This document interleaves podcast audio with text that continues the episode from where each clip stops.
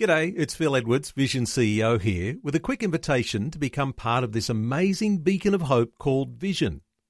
Together we can put our love into action to help people of all kinds build or rebuild their lives on the truth of God. Please consider the part you can play during our upcoming Visionathon appeal, remembering that it's your support that makes Vision possible, including this podcast. Audio on demand from Vision Christian Media. The Christian life is one of constant growth. Listen, you don't reach some plateau where you know it all. There's no cruise control in the healthy Christian life. On A New Beginning, Pastor Greg Laurie points out the importance of pressing forward in our walk with God. This Christian realizes there's always so much to learn. And you know, there's so much in your life that needs to still change as you're transformed into the image of Jesus Christ. This is the day when the lost are found. This is the day for a new beginning. Amazing grace, how sweet the sound.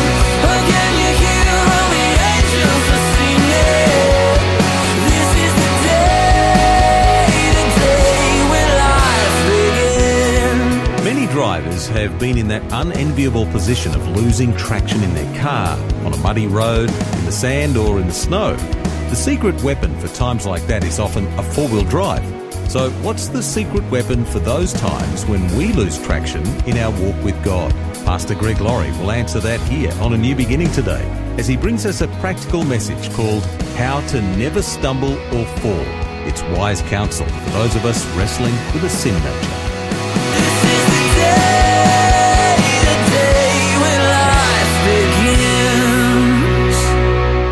Not that long ago, I, I have a friend. He said, let's go for a walk. His name is Paul. He's much more fit than I am.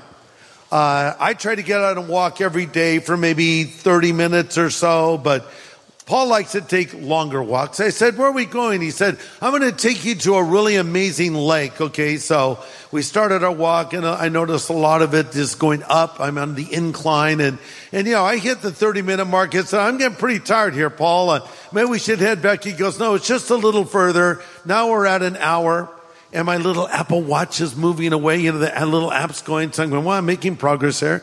Okay, now I'm getting a bit fatigued because we're at an hour and twenty minutes. And I said, how much further is it? He said, just right up here, the lake, we're almost there. So I see someone coming in the opposite direction. I said, excuse me, is there a lake up there? They said, oh yeah, way up there. I'm like, oh no. I said, I'm going back. He's, Greg, come on, you're going to love this lake. So I finally made it to the top and I came to the lake. Honestly, it was more of a pond than a lake. I was a little disappointed. Then we began the journey back. So when it was all said and done, I walked six miles. Now, that's not a lot for some of you freaks. No, for some, some of you who are more fit. But for me, that was a long walk. But you know what? We all need a guy like Paul in our life that pushes us forward. Because we get discouraged. We think, I can't go on another step. I'm worn out. I'm done. And it's good to have a Christian friend that's saying, you can go further, you can do more, let me help you, let me encourage you. So I hope you have that person in your life, and I hope you are that person in someone else's life, because sometimes we find ourselves going the wrong direction fast. Because if you're not moving forward in your relationship with Christ, you're naturally going backwards. You're either going this way or you're going that way, but there's no standing still in the Christian life. One way you know you're going in the wrong direction is when you question Scripture. Let me put it another way. You know you're going the wrong way if you're challenging Scripture. It's not bad to question Scripture. You're going to come up across passages that don't make sense to you. And you can find someone that's been reading the Bible for a while or talk to a pastor, and they can give you clarification. But there's a difference between that and challenging Scripture, where you come to a verse and you say, well, I don't like what that verse says because I've chosen to live this way and I don't want to do what the Bible says. Now, that's a different matter altogether. Someone once asked me a few years ago, uh, if you come to a passage in the Bible you don't agree with, what do you do? My answer was, change your opinion. You're wrong, right? I mean, is the Bible the Word of God or not? So we don't adapt the Bible to our lifestyle. We adapt our lifestyle to the Bible and understand that this is God's inspired word that he has given to us. But this goes back to the temptation of Adam and Eve in the garden. The devil came to them. And what did he really say? He said, did God really say what you thought he said? You can eat of any tree, including this one right here, because in the day you eat, you'll become like a god, knowing good and evil. Eve, check it out. You'll be a goddess, girl. Adam, listen, you're going to be a deity. Forget what God said. God doesn't know what he's talking about. Listen to me. I'm telling you the truth. I'm completely sincere in what I'm saying. You can trust me. That's a snake reference if you're missing it. And they did trust him. And we're all paying the price because of it. Point number two, a true believer may stumble, but they will ultimately return to God. And if they do not return to God, then they never were really a true believer. Again, a true believer may stumble, but they will ultimately return to God. If they do not return to God, then they were never really a true believer. Now you're probably aware that I've, I've written a book called Johnny Cash, The Redemption of an American Icon. You're thinking, Greg, why did you write a book about him? Well, I've always been fascinated with Johnny Cash. I've always liked his music. To me, he's kind of a, a, a sound all his own. No one is really like him, and he's not really like anybody else. But I grew up thinking I was related to Johnny Cash. And as it turns out, my uh, grandmother's maiden name was Fowler Cash, and she was from a city in Arkansas not far from where Johnny Cash was born. So maybe I'm a distant, distant cousin, you know, but I was aware of him way, way back. And then when I became a Christian, I realized that Johnny Cash was a Christian as well. And of course, he sang at many Billy Graham crusades, but uh, he was the Man in Black. He was called by some the Godfather of Cool.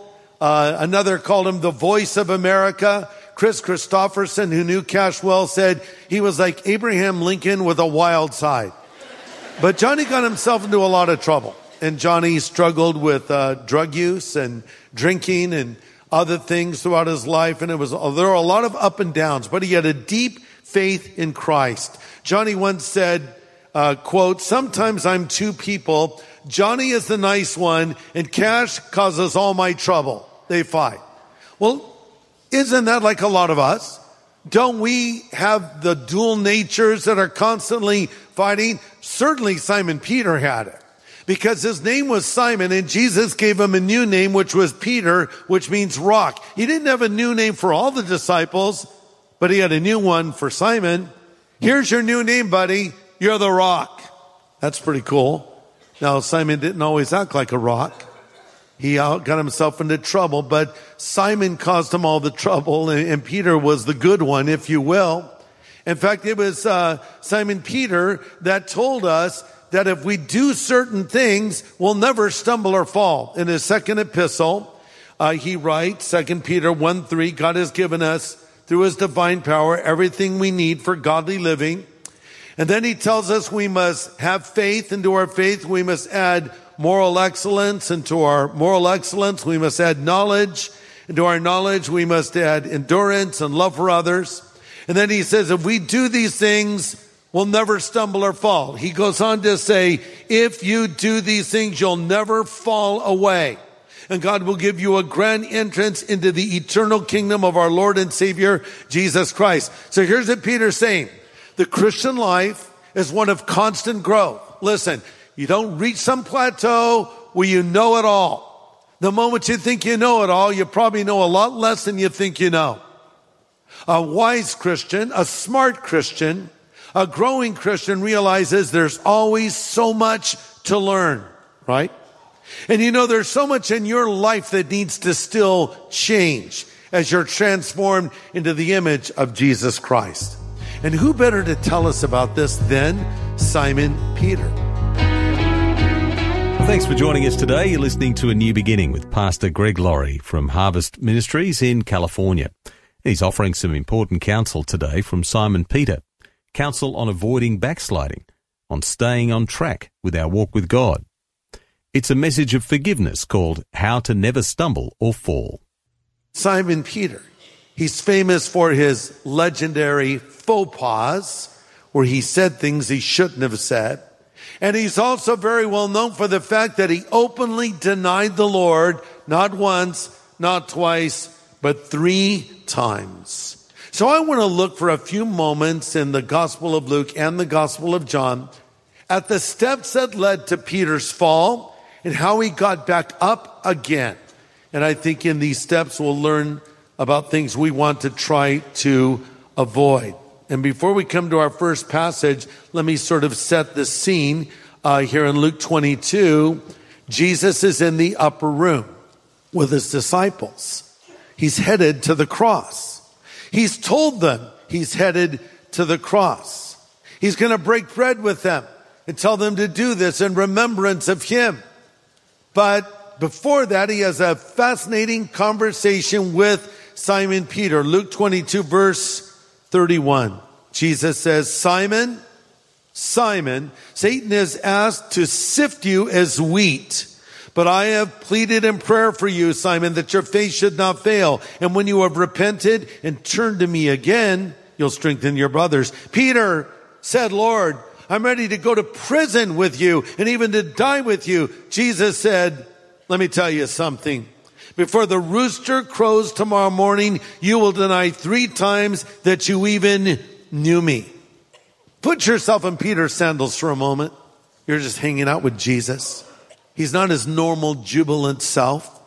He seems very serious, very intense. And then he turns to you and uses your name twice. Paul, Paul. Kathy, Kathy. Greg, Greg. Cindy, Cindy. Uh, Satan has been asking that you be taken out of the care and protection of God. Would that freak you out if Jesus said that to you? Freak me out. And it's interesting that he says, Satan has been asking for you. Sometimes we'll say, you know, the devil's been really hassling me lately. The devil's been tempting me. I seriously doubt most of us listening to this message have been tempted by Satan himself. Now understand, you were tempted by one of his minions, not those minions, not the cute ones, no, by one of his demons. Because demons are fallen angels. Satan has a network of fallen angels or demons that do his dirty work, et cetera. So you were uh, tempted by Satan in effect, but probably not by him directly. You see, the devil is not the equal of God. The devil can only be in one place at one time. But here's my point. The devil himself came looking for Peter. But Jesus then says, I have prayed for you. And I want you to know that the Bible says Christ lives to make intercession for you at the right hand of the Father. Jesus is in effect praying for you. So the next time the devil comes knocking at your door, send Jesus to answer it. That's what happened here. I prayed for you, Peter, that your faith would not fail, for when you have returned, you'll strengthen your brothers. Returned? Lord, Peter says, I'll, I'll go to prison for you. I'll die for you. Well, since you brought it up, Rock, um, you're going to deny that you knew me three times. So he warned Peter. That brings us to Peter's first step down. And I would say that this particular attitude is at the root of any and every person who has ever fallen away from the faith, or any person who has ever stumbled or fallen. I don't care what the particular sin is they're involved in. This always starts here. And it's self-confidence. Self-confidence. Verse thirty-three. He said, Lord, I'm ready to go with you to prison and to death. Jesus said, Peter, the rooster will not crow this day until you deny three times that you knew me. According to Matthew's gospel, Peter added this detail. Even if all are made to stumble, I will never be made to stumble. Careful now. You look at someone who falls into a sin, you'd say, I'd never do that. I'd never be unfaithful to my wife. I'd never become an alcoholic. I'd never become a drug addict. I'd never do that thing. Hold on now, buckaroo. You have the capacity to do that and much worse. And it's when we think, I'll never do that, that you're trusting in yourself instead of trusting in God. The Bible says pride goes before a fall and an arrogant spirit before destruction. So this simply means that I go through life aware of the fact of my weakness and my vulnerability and my propensity to do the wrong thing. As the old song says, prone to wander, Lord, I feel it. Prone to leave the one I love. Self-confidence. And that leads to the next step down, prayerlessness. Now, I don't even know if prayerlessness is a word. How many of you think it could be a word? Raise your hand. Okay, we have a quorum. It's a word. Uh, prayerlessness, just not praying about things. Look at Luke twenty-two, verse thirty-nine. Coming out, he went to the Mount of Olives as he was accustomed, and his disciples followed him to the place, and he said to them, pray that you enter not into temptation. Now, this place being referred to by Luke is the Garden of Gethsemane. As he was withdrawn from them about a stone's throw, he knelt down and prayed, saying, Father, if it is your will, take this cup away from me. Nevertheless, not my will, but yours be done. When he rose from prayer, he came to his disciples and found them sleeping from sorrow. And he said, why did you sleep? Rise and pray, lest you enter into temptation. So this second sin of prayerlessness was a direct result of the first sin of self-confidence. Jesus said specifically, you guys, you need to pray. And they decided to sleep instead. And so they're sleeping when they should have been praying. And you know, understand this, not praying about something can actually be a sin. It's a sin of omission. A sin of commission is doing what you should not do. A sin of omission is not doing what you should do. Because the Bible says to him that knows to do good and does not do it, to him it is sin. So what do we do instead of pray a lot of the time? We worry. Like that's going to really help, worrying. But yet we're told in Philippians, don't worry about anything, pray about everything. And the peace of God that passes all human understanding will guard and keep your hearts and minds in Christ Jesus. So we don't pray, oh, I can handle this, God. I'll fix that, Lord. Wait a second. Pray about it. Lord, I need your help right now. I need your provision right now. I need your healing right now. I've tried to fix my marriage, Lord, and it's only gotten worse. And I'm at the point now where I'm tired of trusting in myself, and I'm calling out to you, Lord, heal my marriage. By the way, this is not a personal statement I'm making right now. I'm just sort of putting myself in someone else's shoes. But every marriage could always use some help, including mine, right? And yours. But maybe your marriage is hanging by a thread, and the thread's on fire. Or I thought I could overcome this addiction, and I, I've tried on my own strength, but I keep falling back into it. Lord, help me. See, that's the idea. You're calling out to God in prayer.